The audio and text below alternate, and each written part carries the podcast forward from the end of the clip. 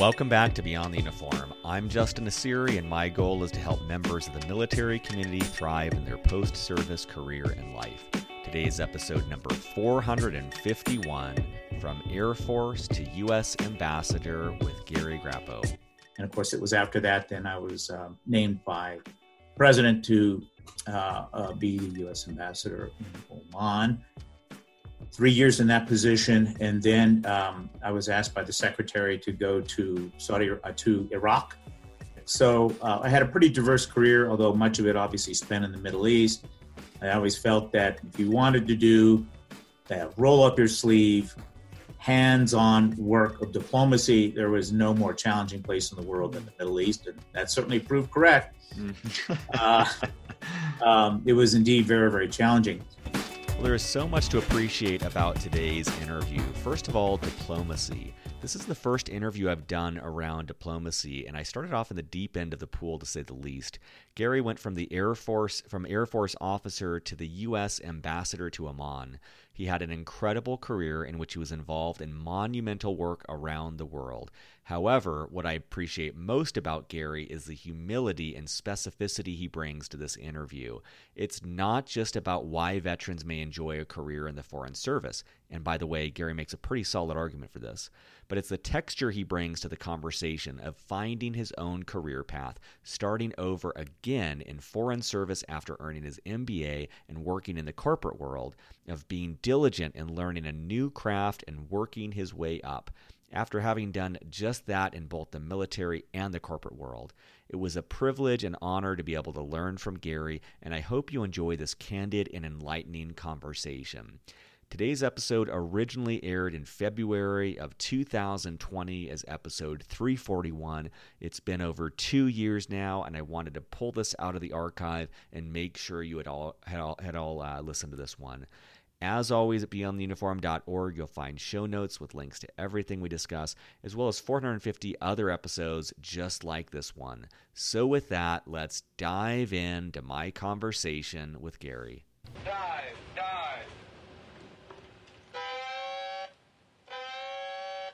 Well, joining me today, also in Denver, Colorado, my guest is Ambassador Gary Grappo. Ambassador, welcome to Beyond the Uniform. Well, thank you very much. It's wonderful to be here. Um, so for listeners, I wanted to give a very abbreviated bio for Gary, and, and I'll have more in the show notes at beyond the uniform dot org. But Gary is a distinguished fellow at the University of Denver and the C E O and founder of Equilibrium International Consulting. He served as the United States Ambassador to Oman from two thousand six to two thousand nine, and previously was deputy chief of mission and minister counselor of the United States Mission in Uh, Riyadh, Saudi Arabia. He served in the U S Air Force for over eight years and holds a Bachelor of Science in Mathematics from the United States Air Force Academy, a Master's of Science in Geodesy and Survey Engineering from Purdue University, and an M B A from the Stanford University Graduate School of Business. Um, so Gary, maybe to start things off, could you take us back to your transition from the Air Force and what that was like? Uh, sure, and I'll try and spare you uh, some of the more nitty-gritty details, but um, I had uh, planned to leave uh, the Air Force about a year and a half uh, before my actual departure in nineteen eighty. Uh, and so, of course, like anyone else, I started looking around and seeing what was available that would address some of the interests that I had. And I thought I had something lined up, and lo and behold, the Air Force informs me that no, indeed, I owed them another year of service. Uh, maybe some of the listeners uh, can sympathize with that. But in, and so I was obviously uh, disappointed and frustrated because I was all ready to launch into this new career. But in fact, Justin, um, it gave me time to really think uh, more uh, about what I might want to do, look at some other options that were uh, ava- that might be available to me. And indeed, I did that, and that's uh, when I happened on um, maybe returning to graduate school and undertaking something outside of the hard uh, sciences and mathematics. Uh, and I went to business school for a couple of years. Um, and in hindsight now, of course, I look back and say, wow, I was really fortunate that I had that extra year. So I suppose I should be thankful to the Air Force for not letting go uh, so soon. And um, as it was, when I left uh, the Air Force, uh, in a few months, I was off to Palo Alto and the business school. I love that sometimes those speed bumps or unexpected curveballs can be frustrating at the time, but then maybe turn out to be this this blessing in disguise, as it was in your case.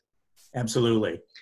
Um, one of the things, Gary, that I was so excited to talk to you about, and when we had coffee, we, we touched on this, was it, it from my perspective, you've really taken a, a road less traveled from two perspectives. One is from the military. There's not a lot of people I've seen that that have your career path from the military, even though it makes a lot of sense.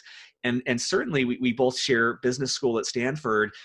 I can't think of many people that have taken this career path from business school. And I'd love for you to share a little bit more about how you started down this path and how you, um, I guess we would group this into maybe just calling it foreign service, but how you entered into that as, as a vocation.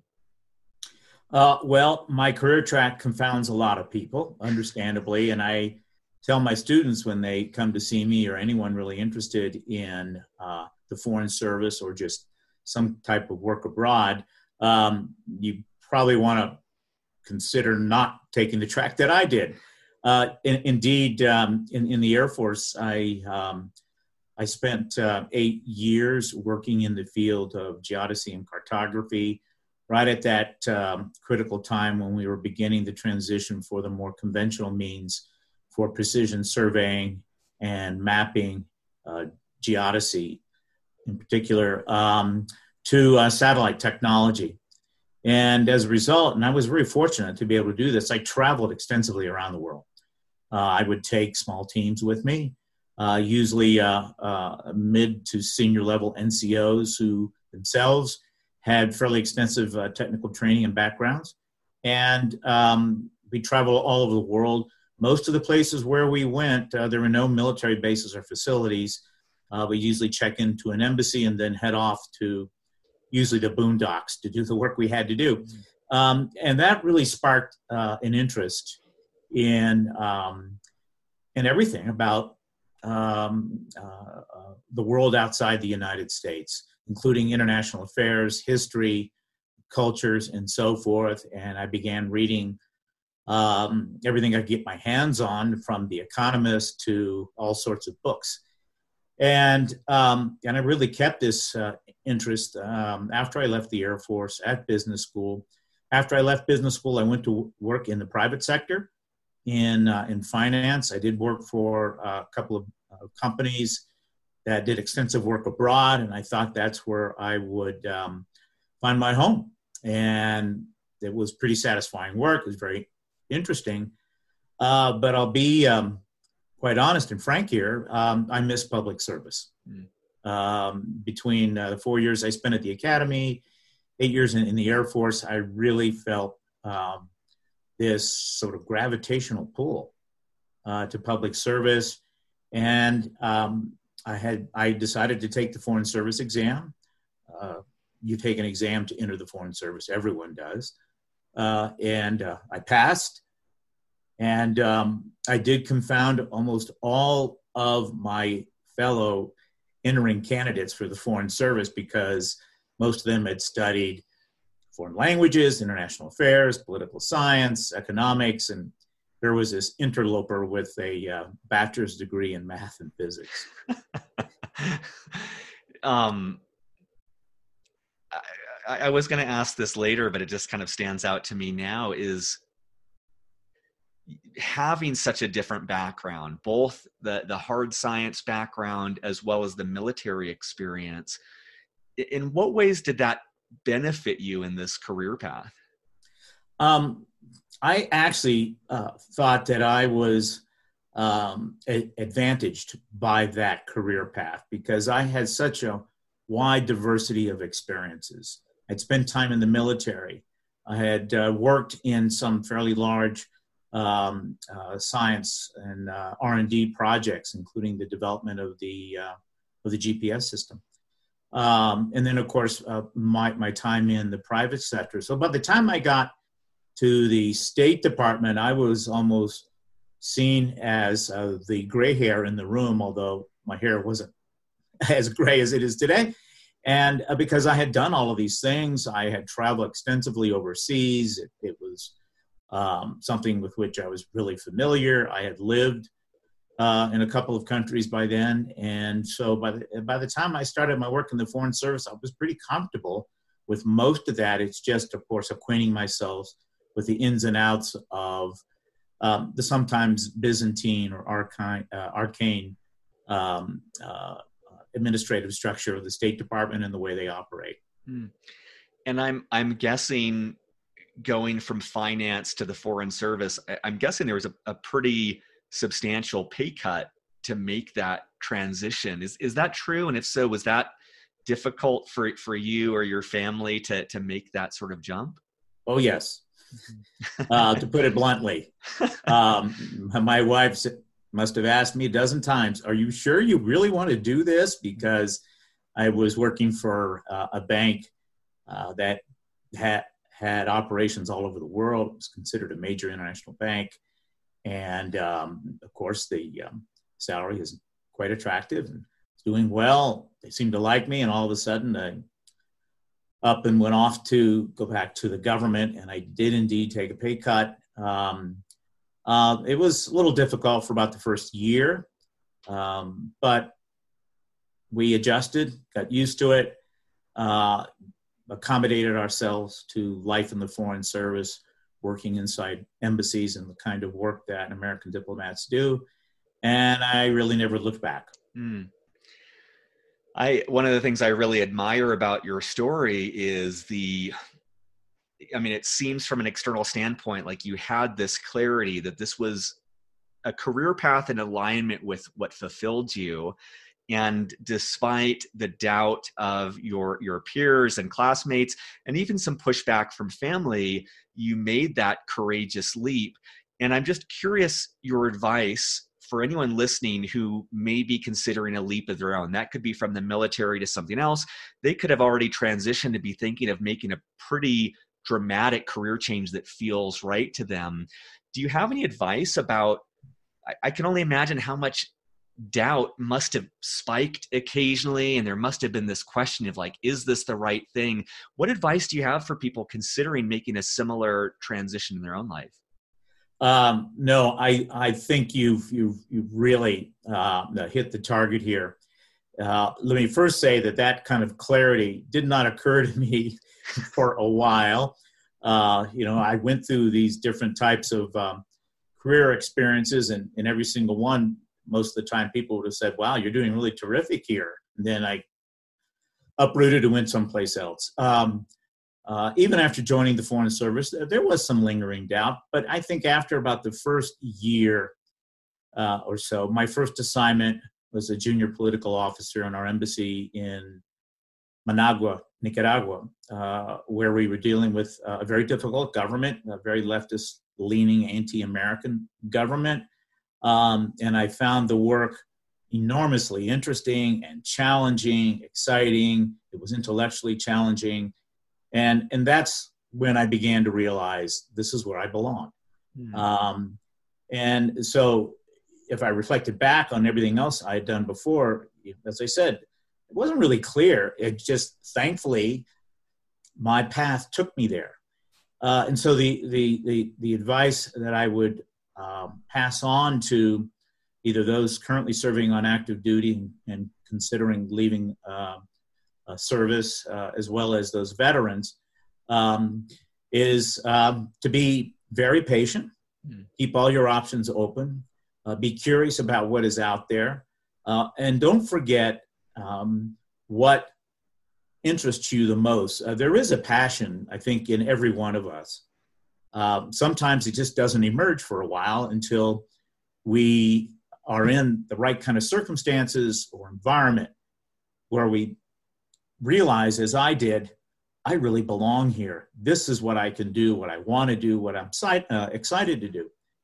Um, and that takes some trial and error, as it did for me. It takes a great deal of patience, including a lot of frustration. That uh, year that I spent in the Air Force before uh, my uh, my term of service was up was quite frustrating. I um, uh, I, I don't hold any grudges today. In fact, I look quite fondly back at, at, at my service in the Air Force. But at the time, I was, was a little bitter because I was ready to go. I thought I'd completed my, uh, my service. I hadn't. Okay, still owe. I hung in there and did the work. Actually, the work they ended up doing was extremely interesting, and it was development of the G P S system, uh, which I'm actually very proud of having done. Um, and it also opened these new horizons for me uh, that eventually got me down the path that I followed. So mm-hmm. be patient, uh, keep all your options open, be curious, and uh, explore maybe the passions that you have in, in yourself um, that you want to pursue for a lifetime. Hmm. I think that's such great advice. I, I, you know, my experience is that with with social media and with um, the way that everything is connected, there's a pretty strong gravitational pull that I feel, and I know a lot of people feel, to pursue defined paths or to or to pursue things as like, oh, this is a better path for everyone, rather than this is uniquely suited for me. And then on top of that, there is, um, you know, I often feel like a lack of patience, this desire. You see these perceived stories of overnight successes, and the, the expectation becomes like, wow, I should be able to make a decision, have certainty, and then it yields incredible results. And so what I appreciate about your advice there is both the introspective approach of knowing what was right for you, and then also the candor of the patience that that required, that it wasn't decision success. There was some some route finding, there was some having to to kind of uh, to, to find your way. And I think that's refreshing for me. I think it, it depressures when I hear that sort of advice. No, that's absolutely correct. Um, uh, I, I would really underscore the importance of not comparing yourself mm. to anyone else. Um, you know, the, the path you take is going to be yours, and you move forward at the pace that's right for you. Um, now that's very hard for all of us. And, and I fell victim to that um, uh, at various times uh, in my career. Even after having joined the Foreign Service, I came in at a relatively late age uh, into the Foreign Service. I was thirty-five years old. Uh, you know, most people are at least at the mid-career level uh, at that point, or at least very often. Um, and there were times when uh, I would sort of glance to the left and the right and see, you know, well, there were folks around the same age. They were already moving up the ladder, and here I was just on the first or, first or second rung. Um, and um, after a while, though, you begin to realize, at least I did, uh, that wasn't important. Uh, and of course, there are other factors that uh, impinge on how one feels uh, about uh, the course he or she has chosen. Um, uh, family is is is extremely important to all of us. You know, how our partners are moving forward on the path path they have chosen uh, is extremely important. Raising our children, doing all those things that that uh, that we all do, and so. That's when you really want to sort of keep the blinders on and focus on what's important, yourself, uh, certainly your spouse and your family. Um, and um, when you decide to, to launch, do it with vigor. Uh, uh, and um, sooner or later, it'll all pay off. It certainly did for me. Uh, I was, in the end, extremely pleased uh, with the way things turned out. Even my wife, who wondered whether I was really doing the right thing, um, uh, in the end said that it, it was, um, in, in some respects, and I and I don't want to make it out like a, a fairy tale, because it wasn't. Foreign Service life is an extremely challenging life in some respects, not unlike uh, the military. Uh, but um, she said it, it it was a wonderful lifestyle, and she doesn't regret it. Um, But it did have some downsides too, and you just deal with those, but those are part of any path. I, I appreciate that too. Not that the final success is necessary in these stories, but I appreciate that you started relatively late on a career path and I can imagine for myself in a, in, in a comparative setting, it would be extremely discouraging, but I love the thought of staying the course and doing work and trusting that that's the right path for you. And in your case, it did lead to really in your field, the, the, the epitome of success. That's the, the, the four-star general is the, the, the, the rank that you achieved in this field. And I think it's refreshing to think that that came not from, you know, since age five, I knew I wanted to do this. It's just, it, it to me, it's, um, I hope listeners hear that and they, they get a sense of relaxation of, of realizing they don't have to have everything figured out from the get-go. No, there, in fact, you mentioned age five, there were some of my colleagues who, from the time they became aware of what a diplomat was and what a diplomat did, wanted to be one. Mm. Um, and here was, again, this interloper showing up. Um, And I sort of happened on it over a course of uh, you know, two or three years just before I entered the Foreign Service. Uh, and um, it, it didn't seem to have any impact on my career. Uh, I was very pleased with uh, what I was able to, to achieve and, um, and the work that I did. It was extremely challenging and satisfying, and at the same time met some of the other so-called needs in terms of family and spouse and so forth. Mm. And I, I want to get a little bit more into your time uh, when you were deputy deputy chief of mission and then when you were a U S ambassador. But first, could you maybe lay out for listeners the span of time from entering the Foreign Service to when you became deputy chief of mission? And and kind of just paint the picture of what life looked like during those years so they get a sense of what that initial career path looked like for you. Uh, the rank structure of the Foreign Service is not unlike uh, uh, the officer ranks in the military. Uh, we're almost equivalent uh, as you move up. Um, you come in, I, I was fortunate they, because of my previous experience and graduate degree, I came in as a captain, but I still had to take the exam like everyone else.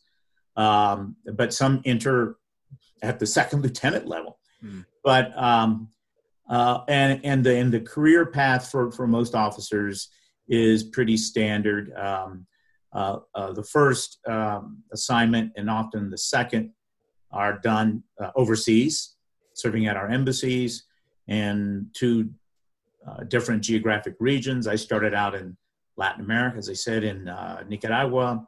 And my second assignment was in Portugal. Uh, and then I came back to Washington and I served for um, approximately uh, three years, assignment in Washington, one of which was on the, on what we call the seventh floor. It's, uh, it's where all the, uh, the most senior uh, officials of the State Department, I was on the staff of a couple of senior officials, including the secretary toward the end. Um, and that's when I started out on my path. I'll also point out that at the time that I served there in Washington, I worked on what was then called the Office of Soviet Union Affairs during the collapse of the Soviet Union. So it was just an extraordinarily exciting, incredibly busy time to be doing diplomacy. I was traveling a lot to the Soviet Union, uh, uh, working with my colleagues in the embassy on uh, various issues. But um, I then spent two years studying uh, Arabic and was posted to Jordan, where I was economic counselor for three years. Uh, I served then in Oman as the deputy chief of mission, which is the number two to the ambassador. Um, went back to Washington again and um, served as a director of an office of about thirty uh, folks, uh, and then was tapped to go to Riyadh, Saudi Arabia. Um, initially, I went as a chargé d'affaires, who is the senior person in the embassy when there is no ambassador. I spent about four or five months in that position before becoming the um, the deputy chief of mission in Saudi Arabia once uh, the new ambassador arrived. And of course, it was after that then I was uh, named by president to uh, uh, be the U S ambassador in Oman. Three years in that position, and then um, I was asked by the secretary to go to Saudi uh, to Iraq. Uh, they needed um, some folks who had strong experience in the Middle East and um, Arabic language skills, And so I was the head of uh, our political section, which was as big as many of our embassies are. Mm-hmm. It was an enormous section. Uh, and my final assignment in the State Department, I was seconded to the United Nations, and I worked out of Jerusalem in an organization called the Quartet, mm-hmm. working on the Israeli-Palestinian uh, conflict. So uh, I had a pretty diverse career, although much of it obviously spent in the Middle East. I always felt that if you wanted to do that roll up your sleeve, hands-on work of diplomacy, there was no more challenging place in the world than the Middle East, and that certainly proved correct. Mm-hmm. uh, um, it was indeed very, very challenging. So, um, as I said, the ranks are very similar to um, to the uh, to the military, and it's usually between the, uh, the eighteen and twenty-two year point where you're considered for promotion into, you know, what we would call the flag ranks in the uh, in the uh, in the military, um, and we have a system again very similar to the military. It's up or out. Uh, if you don't make it into the senior ranks, um, then you have a limited time left, and then and then you you leave, you retire from the Foreign Service. Mm-hmm. And uh, I don't know what the stats are, but it's like a twenty percent or so make it into the senior ranks. Mm-hmm. What is when you are when you are ambassador, what does your day-to-day life look like? I, I imagine you going to a lot of social events. I imagine you doing a lot of research on the area, but could you paint the picture of what maybe a typical day looked like or a representative day might look like? Well, first of all, you're managing a lot of people. Mm. And so there's the, the management of those people. You have a deputy, of course, and you have uh, others in the embassy who have specific responsibilities. Uh, but at the end of the day, it's the ambassador who is the decision maker on many of the issues. Um, and so there's there's that responsibility. Um, you know, most people, when, when they think of diplomacy, and particularly an ambassador, they think about the social functions. Um, and that's certainly an important component, uh, that you represent the United States uh, socially, not only at a, to events where you're invited, but hosting events. And so my wife and I uh, hosted many, many events mm. at our home, everything from small dinners with senior officials um, to very large gatherings um, to celebrate particular events, uh, particularly our Independence Day, uh, but other events as well. And also to ensure that uh, all the various sectors of the society receive the attention of the United States through the U S ambassador. So I would try to cultivate uh, relations with the business community, education community, uh, women, um, students, um, even the religious community, which is very important in that part of the world. Uh, and I would also try to spend as much time as I could outside the embassy and even out of the capital city. I uh, traveled almost, I traveled to almost every uh, significant town in Oman. um, I even embarked, it was probably about seven or eight months into my first year. I uh, I wanted to visit the uh, the sheikhs of the major tribes of the desert in the interior of Oman. And uh, there were no roads out there, and there are no hotels, no restaurants. So we sort of had to stock up the way we used to do when I was leading uh, a survey expeditions in some remote country, with supplies, camping gear, tents. People don't typically think of ambassadors as camping out to do their work. Um, and I must have called on twenty, twenty-five different sheikhs. Um, I'd do um, three or four a day. By the way, they would host you at great feasts, and you'd have to talk to members of the tribe as well as the sheikh. I mean, um, it, it was actually great fun. And I took some of my staff members Uh, with me, who uh, would often recall it as as one of the most exciting mm-hmm. climates they ever had.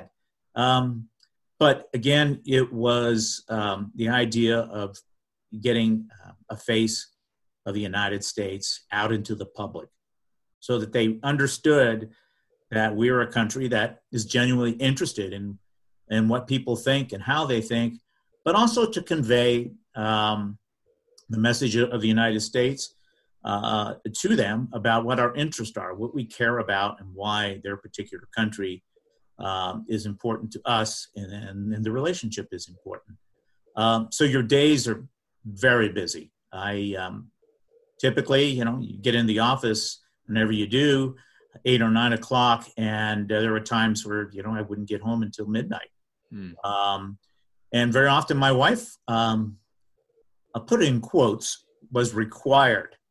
Uh, she doesn't like that term. She was a, really a great trooper and accompanied on all these events. And of course, uh, she was a great host because uh, I could not have pulled it out, off without her help. Um, but spouses are expected to be a part uh, of the work that you do. Most spouses uh, do it because they enjoy doing it. And of course, they want to support their own spouse. But then you have many who have their own careers and can't do it. Um, but the days are long, they're challenging, uh, lots of balls in the air. And of course, particularly in the Middle East, uh, you're, you're always facing the likelihood of dealing with a crisis um, later in the day or tomorrow. Mm-hmm. And we've certainly had our share of those. Mm, that's wonderful. I, I wanted to ask about the the skills and characteristics that you learned in the military that helped you in that capacity, but maybe even more importantly, the ones that you had to fill in. And I just appreciate your story there because I'm hearing, you know, this sense of curiosity, and it seems like a tremendous amount of empathy to understand the lay of the land and where is needing your attention. But you, could you maybe highlight what, what benefited you from the military, but also what you had to fill in along the way? Oh, there were many, many things that I felt gave me an advantage in my career, having served in uh, the military. Um, take, for example, in the military, we become accustomed to working in teams. It's all about working together and and and and achieving the mission. Um, and so I felt very comfortable, and and that's something that um, doesn't come normally to uh, uh, folks in in the foreign uh, in the Foreign Service initially, because we do have more or less the same concept, but it has to be developed um, uh, organically. But I sort of came into it already well accustomed to it, and and fit very comfortably into it, whether I was a team member or the team leader, uh, and and that was a tremendous advantage. Number two, I think in the military, Uh, we sort of take for granted that we're working in very diverse, in a very diverse org- organization. You have Americans from all over the country, from all sorts of backgrounds, ethnic groups, religions, races, and so forth. And you learn to work together. Um, and that was extremely uh, helpful and valuable to me because the Foreign Service is very similar. Moreover, of course, when you're serving overseas, um, you're you're sort of forced into an environment that's not yours. It's a foreign country. They speak a different language. They uh, have much different customs. They dress differently. They believe differently. And sometimes even their value systems are a bit different from ours. But probably one of the most important skills that I think I was able to bring from my military service into the Foreign Service was uh, leadership. Um, Uh, many Foreign Service officers, when they enter the Foreign Service, have had no previous leadership experience. It's actually a rarity. Um, I, um, having served in the military, having uh, having gone to a service academy, um, I, I understood leadership. I can't say completely un- understood it, but I was familiar with it. I knew what was necessary. I knew what to look for. I knew, um, particularly at the State Department, that I wanted to keep my eye on leaders there whom I admired and might want to emulate at some point in my career. And by the time I did reach a leadership uh, position, I felt very comfortable. And I know a number of cases of my colleagues who failed um, the first couple of t- uh, tries out of the chute as leaders because they didn't know how to function as leaders. But you get it in the military. At, at all the ranks, uh, both as um, an officer or as an enlisted person in uh, in our military. And again, we, it's one of those things you kind of take for granted, but in fact is extremely valuable.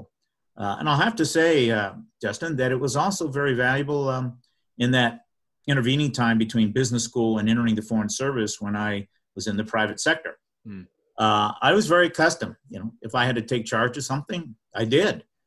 Um, it was, you know, I wasn't afraid of it. I wasn't intimidated. I wasn't intimidated by it.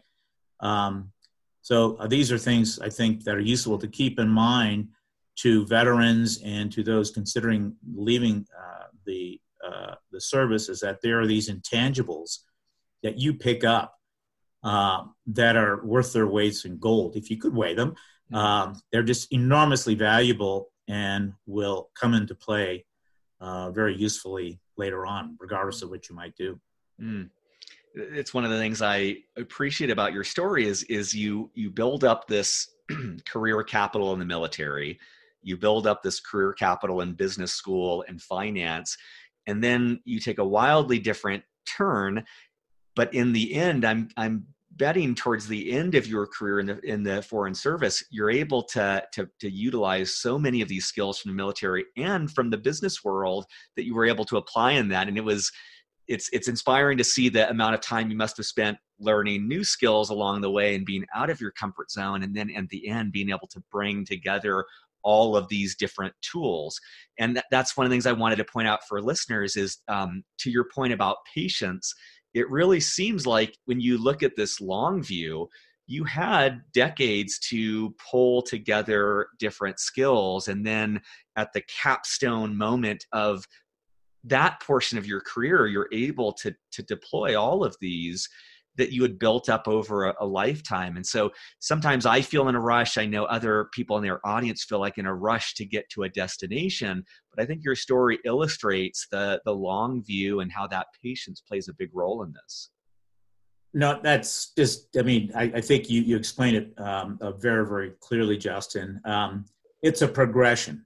You accumulate knowledge, uh, experience, and at some point, you may not even be aware of it, wisdom uh, that it, that represents the accumulation of of those experiences and all that you've learned um, in, in your in your life to to to a certain point. Um, and and I can't, you know, point to any single moment and say, "Aha! Now it's all out there," and and um, uh, and I'm and I'm ready for the Super Bowl today.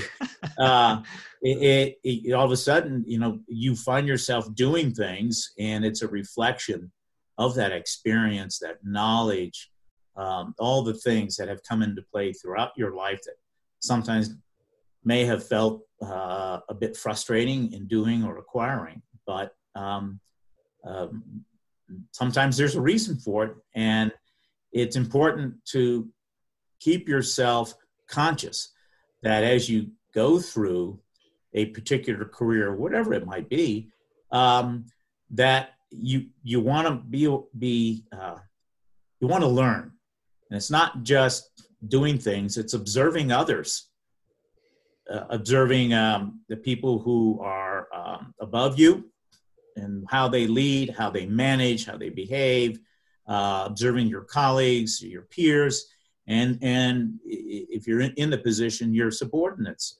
Uh, because all of them can teach you something. And uh, I know, uh, particularly in the Foreign Service, when you're immersed in these foreign cultures, um, then you're really in an almost an alien environment. Mm. Uh, and it forces you to go into observation mode because um, the rules for behaving in that environment are so different. Uh, and that's a good thing. Don't act until you have some understanding of what the rules are, uh, what the standards are, what's expected, and so forth. Uh, but more broadly speaking, that helps, I think, in your develop your development as a human being, a person, but also as a professional, whatever the career field might be. Mm. And and from an again from an outsider's perspective, it almost feels like you've had three or maybe even four careers, the military and then business and finance and then the Foreign Service. And now you're on to other things. And I'd love for you to share with listeners uh, a little bit about the work that you do now. Uh, yes. Now, so I'm, uh, uh, I'm on the faculty at the University of Denver. Uh, it's Corbell School for International Studies. And, and I teach, uh, usually teach about two classes a year. So it's not a particularly heavy load. thankfully. But I also try to be available to, to students who have, have an interest in pursuing uh, a career in foreign affairs. Uh, I do a lot of public speaking, and I also write a lot. Um, one of the uh, almost obligations that I feel that I have is to uh, educate people uh, about the events of the day and their meaning, uh, particularly as it pertains to international affairs and U S foreign policy in the Middle East, which I know best. Um, and occasionally I'll talk about other issues uh, as, as well and, and write about them. Um, uh, just to take two examples very, very recently in the last week, um, um, uh, the rising tensions between the United States and uh, Iran. And so we had a very large public event at the university. I had myself and a, a, fa- a faculty colleague and talk about the the implications of, of these rising tensions and so forth. And so it's extremely uh, enjoyable, and I, I'm, I'm happy to share what I know with uh, those in the audience. And then the, the recent passing of the, the Sultan of Oman, Sultan Qaboos, and I've done some media interviews, and I've written some, some articles about my experiences uh, serving there twice and what I knew about him and his leadership. Uh, now, I could have gone back into public, uh, uh, um, into the private sector when I left the State Department, but I really felt that um, I wanted to share the great uh, opportunities and experiences that I had, and uh, academia seemed to be um, the best place for that. And um, I'm enjoying it. I love interacting with students, talking to them, and getting challenged by them, because they're curious and they want to know, ask lots of questions. Sometimes I don't have all the answers, but that's it's a learning process for me as well. Um, and it's very satisfying. That's wonderful. I love this. I love this consistent thread of, of service, and I love how it's taken different forms, military, um, for, foreign service, and now serving in a different way through your writing, through the, the work that you do with students and passing this knowledge along. I think that's um, that that's that's great. And it's knowing that about you, and not not not that that's not a component of finance, but I could see how that typical career path might not fulfill that itch to to serve, to give back, and and it's um, makes me feel very uh, excited that you followed that hunch and you stuck with that. No, um, the uh, the service element was very important to me. Um, I think I mentioned Uh, earlier in our discussion that I, I left uh, the private sector uh, because I, I missed public service. Mm-hmm. Um, you know, I tried the military, um, and as as uh, uh, challenging and helpful as it was to me, um, it just wasn't the place where I thought I could, you know, spend a career. Um, but I, I missed public service, and uh, the Foreign Service was the the um, the perfect answer for this um, yearning I almost had. Um, it had some structure, but not quite as uh, structured as uh, uh, military service, uh, but it still had the very, very important component for me of uh, serving the country. Mm, that's great. Um, I wanted to ask about resources. I always like to ask this for people who may be on a ship or deployed and um, have an interest of delving more into this career path, but can only access books or podcasts or movies or conferences, things like that. Is there anything that you would recommend to listeners that um, might inform them more about this sort of career path, or maybe helped you in your own? Um, well, there are certainly many, many more resources available today than there was mm. when I was searching around. Uh, in my case, I would write letters or go to the library mm. to to uh, research this sort of thing. Uh, but today, thankfully, there's so much available to folks on online. I would say the first stop, particularly if you're interested in the Foreign Service. And by the way, there are many um, career paths in the Foreign Service. There's the diplomatic career path, but we have many, many other specialists that, that we use, whether it's in um, uh, technology and communications, uh, whether it's in uh, finance and budgeting, um, uh, personnel management, and so forth. And so I suppose the first thing that I would recommend, if, if the State Department and Foreign Service is something that might interest them, go to the um, a state dot gov website, and uh, there's um, there's a drop-down menu about career information, and in all its various forms in the State Department. Uh, not all employees of the State Department are in the Foreign Service. In fact, only a tiny minority are Foreign Service. We only have a service of about twelve thousand people, as hard as that is to believe. Uh, most of the people are civil service, uh, who follow the nor- normal civil service track. Um, uh, while they can serve overseas, typically uh, they don't. They serve in Washington or some of our other domestic uh, offices. Um, so take a look there, see what's available, what might interest them.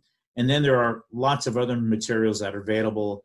Uh, there's a book out about life in an embassy, what's it like, whether you're an, you're an ambassador or a, a junior officer on um, uh, on the first tour. Um, there's um, all there.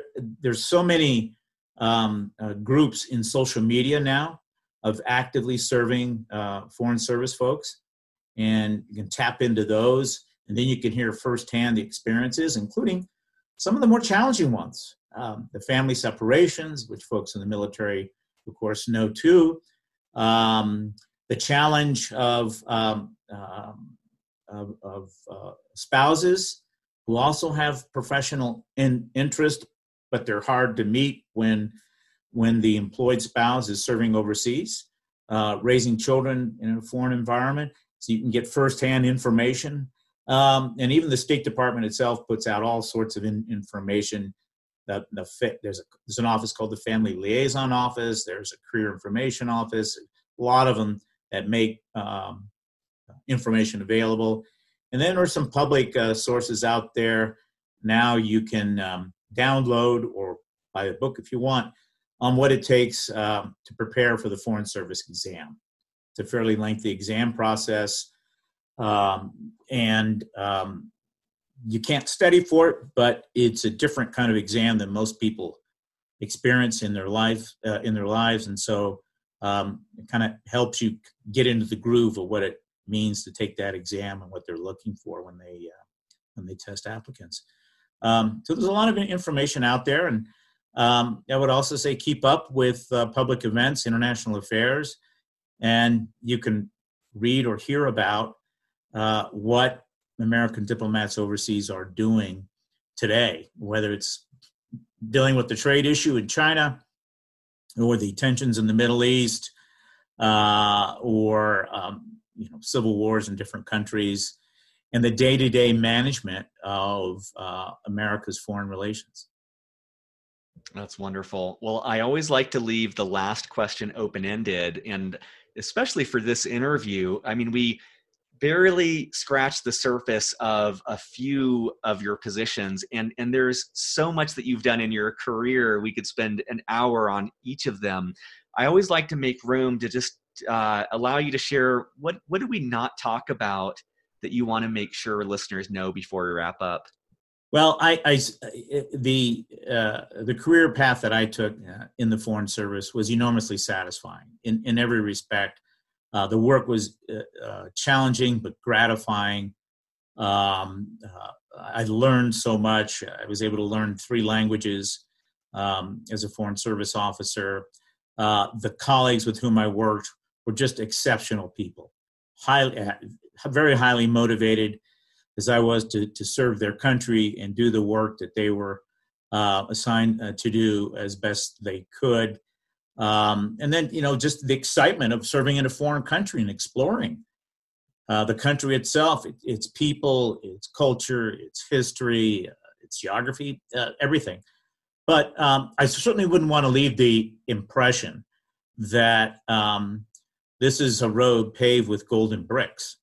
Um, it, it's anything but that. Um, I served three years apart from my family, two when I was in Saudi Arabia, and then the year I served in Iraq.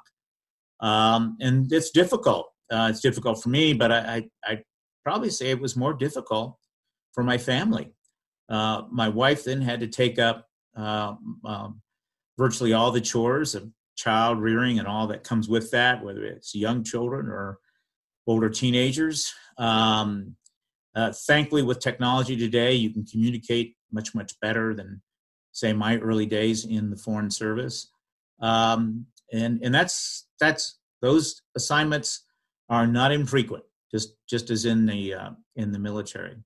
Um, and it's required in the Foreign Service that you serve what we call hardship tours, that you go to places where it's really difficult to live and maybe even dangerous, like Saudi Arabia was. When I was there, we were uh, living under uh, the threat of um, an imminent terrorist attack, um, or in Riyadh, or in, or in uh, Baghdad, where uh, the country was effectively going through um, civil war. Um, uh, and there are other countries, not necessarily at war, but they're very poor countries. So you live a pretty modest lifestyle, even though you're an American diplomat. Um, you're not living high on the hog, so to speak, modest home, so forth. Uh, but the work that they do is always important, regardless of the country. Um, and I think all of us try to keep that in mind, that, yeah, you're in some pretty tough surroundings, um, doing a really difficult task, uh, which makes it really challenging to do some of the basic things that you might be able to get done in a more developed country or country at peace. But it's all important to our country. Uh, most definitely, and it's certainly uh, important to the countries where we uh, where we worked. Um, so I, I think it, it's it's very useful to keep a balanced um, uh, image of what this type of uh, career entails. It's um, it it's mostly good, but not always and not all. Well, Ambassador, thank you for the uh, nuance that you brought to the discussion and the authenticity of the, the pros and cons throughout your, your journey. And I just really appreciate your sharing your story with the Beyond the Uniform audience. Not at all, Justin. It was a pleasure, and I wish all your listeners the best of luck. And hope maybe I'll see some uh, at the university or uh, as our future diplomats. Surface, surface, surface.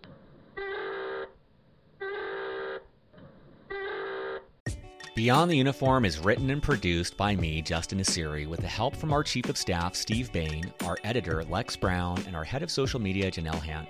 We are an all-volunteer organization and would greatly appreciate your help in any of the following ways. First of all, spread the word. Beyond the Uniform has over three hundred eighty podcast episodes and fifteen on-demand webinars, all offered for free. Help us spread the word on social media, at military bases, or whatever gets this resource in front of the men and women who need it. Positive reviews on iTunes go a long way towards this as well. Second of all, sponsorship. Beyond the Uniform relies on sponsorship to keep us going. There is so much more we'd like to do, but just don't have nearly the resources to do it. If you know of a company that would advertise in any way with Beyond the Uniform, please send them our way. Third of all, donations. If you're in a financial position to donate, you can find more information on the support section of our website. At our website, beyond the uniform dot org, you'll find over three hundred eighty episodes categorized by industry, functional role, and more. You'll also find both free and for-purchase resources that take a deeper dive on topics related to career growth. Thank you for your support as we aim to help members of the military and their families thrive in their post-military career and life.